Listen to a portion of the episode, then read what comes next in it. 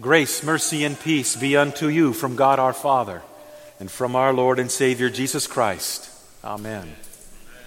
Brothers and sisters in Christ, the text for this morning comes from the gospel reading. You may be seated.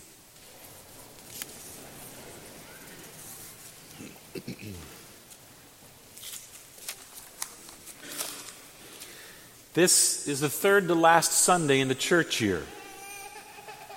And as you heard the choir sing about watch, for we do not know that hour or that day when our Lord will return, it's really a way of reminding us that daily we need to be repentant and ready. For though we may be young and full of health, God may call us home. And though we may be old and full of life, God may allow us to keep lingering for many more years to come.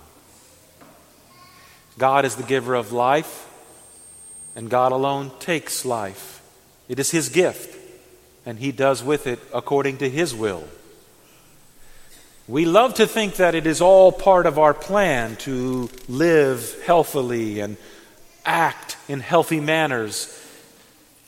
It is still God who does all things. And it is in that context that Jesus says these words to us in this morning's gospel reading. Because we know not when that time will come.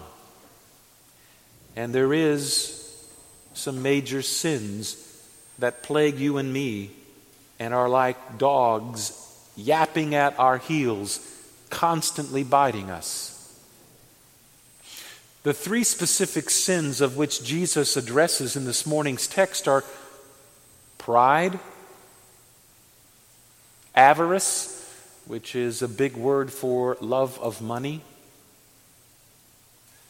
and hypocrisy. Pride, avarice, and hypocrisy. He reveals also to us in this morning's text what faith does in our life of giving. He sets up these two groups of people, or really a group of people and one singular person. Isn't that interesting? Not two groups of people, but a group of people and a singular person. The group of people, the rich people, he sets up, and everybody on the outside appearance praises them because they have not been foolish with their wealth. They have been enabled by their wisdom to have kept their wealth. And in fact, they're able to give a great amount to the church. The other person that Jesus brings up is this singular woman, a widow, who has nothing. And yet, she gives nothing compared to what the rich people give. And Jesus praises her gift and not the amount of the gift of the rich. Because Jesus is getting out a very important point in this text. The rich people are only referred to as rich because they are rich according to their earthly possessions. The poor widow is referred to as poor only in regard to her earthly possessions. And yet, the rich, all of the rich people that he is addressing, though they had from the outside this look, and though the poor woman, the widow, had from the outside this look, Jesus gives us an insight he doesn't give anyone else. He actually lets us see what's inside of their hearts. He lets us see what's the motivation. Why do they do what they do?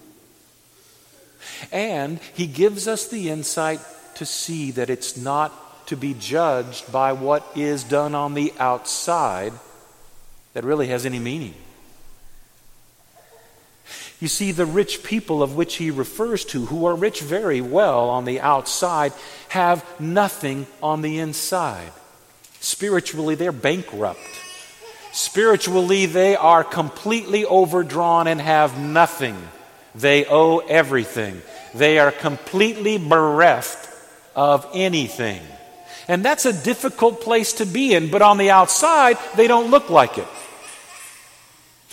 The poor widow who has nothing on the outside and looks bereft and without, on the inside, she is overflowing with wealth.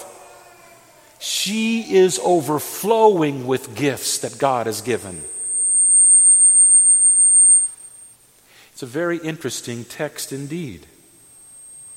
Now, you and I can say all that we want to say about our ability to manage our money, but you're like me.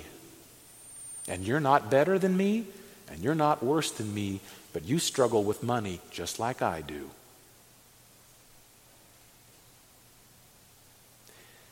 You and I heard arguments in our house from our parents, discussions, however you want to talk about them, more about financial things than we did about almost anything else in our life. You, with your spouse, have discussed many important and vital things, but it has been financial things about which you have discussed with the most passion with decided opinions and points of view.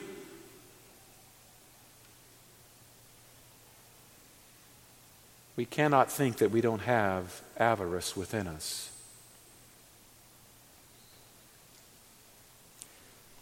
The church is full of lovers of money. You're one of them, and so am I. Welcome to the club. we pray to our God, Help me, O Lord. Help my heart to give out of my earthly poverty, because I don't have anything in this world. Do you? We argue about it with other people as if we do, but we have nothing in this world. It was Job who said it so well Naked I came into this world, naked I shall return. Blessed be the name of the Lord.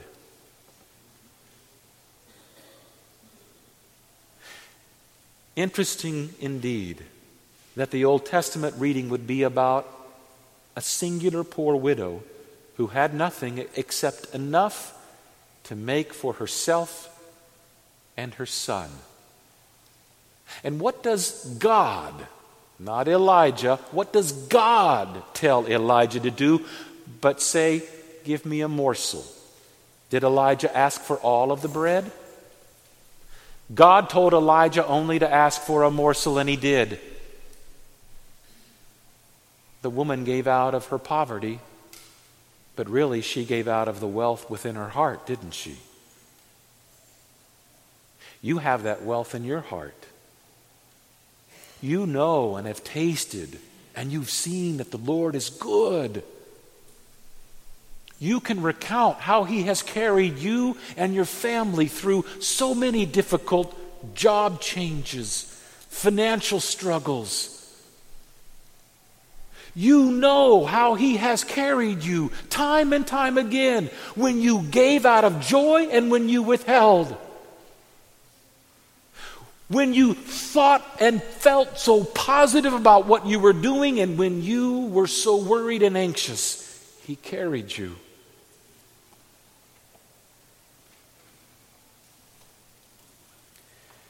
This is what God is speaking to you and to me about. He's not speaking to someone who is impenitent. He's speaking to you who are repentant, who need to be reminded, because God is very sure to want to keep your soul.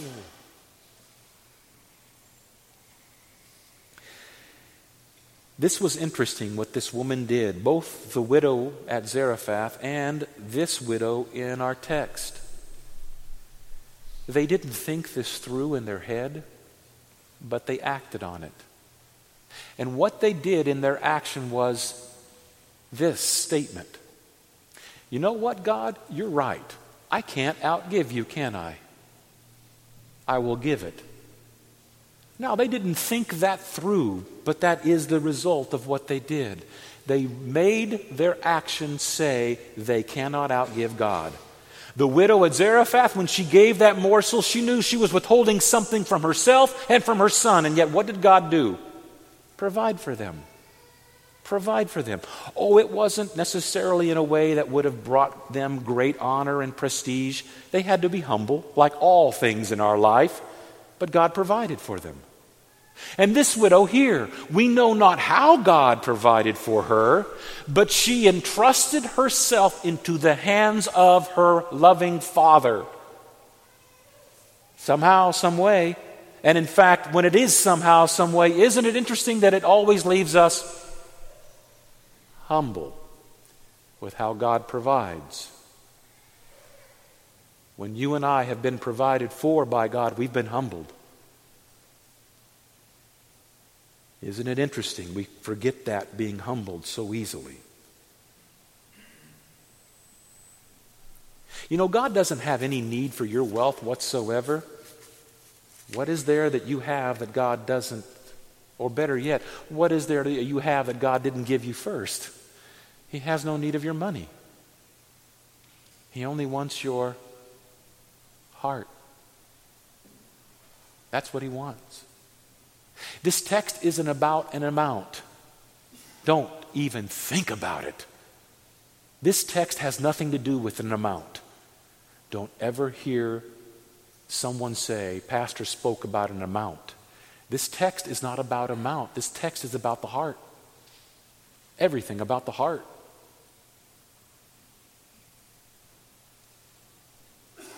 This text is about where your heart is with what God has given you. Not earthly things, spiritual things. Anytime you have come back to God with great amount of egg on your face or having consumed an entire crow because of your pride, did God ever turn you away with shame and scold you? Maybe human beings do that to one another, and we do as sinners. As sinners, we do, but God didn't. And He doesn't, and He won't, and He hasn't. He gives you forgiveness. When did you ever come back and He could say to you, I told you so, I told you so, and He said that to you? Never. He always says what He said to the prodigal son Look, that which I thought was lost has been found, that which I thought was dead is alive. Come, let us feast and rejoice. My son is home. My daughter is home. You've been filled with vast amount of spiritual wealth. It overflows from your heart. That's what enables you to do those things that God does through you. But when it comes to these earthly things that we fear, that we're anxious about, that we try to hold on to, that we try to plan, God alone will provide in His way, which brings us most of the time humility, but He will provide.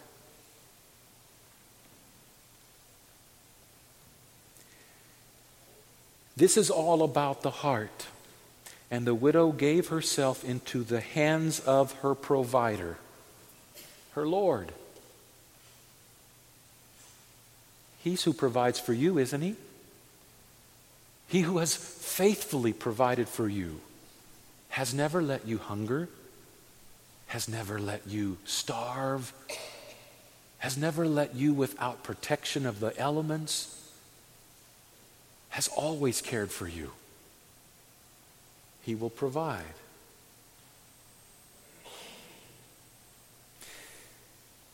Take time to read Psalm 73 when you go home.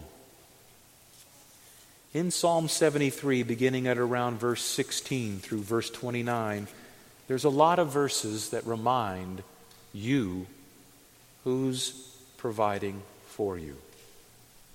The difficulty is that in the psalm, it brings out our reality. Because the psalmist is writing, don't look at those who prosper and be jealous or envious. Don't look at those who seem to have everything go right and is as if you don't. And then he reminds you and me the righteous and their children never hunger. The righteous and their children are always provided for. The righteous and their children are mine, and I don't let go of my children. Jesus is saying, Give out of that wealth. There is no end to the amount that God gives you in that department. Don't give out of an amount that God gives you when He gives you an amount. Give out of the wealth of what God has given your heart. Because He never, ever mishandles you who struggle with money, just as He's never mishandled me who struggles with money, just as He's never mishandled this parish which struggles with money. He loves it. These are the kind of sinners he loves and will never let go.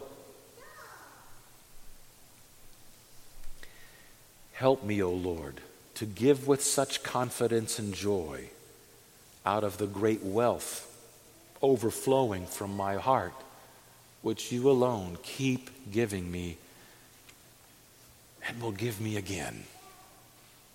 And will give me again. In the name of Jesus. Amen.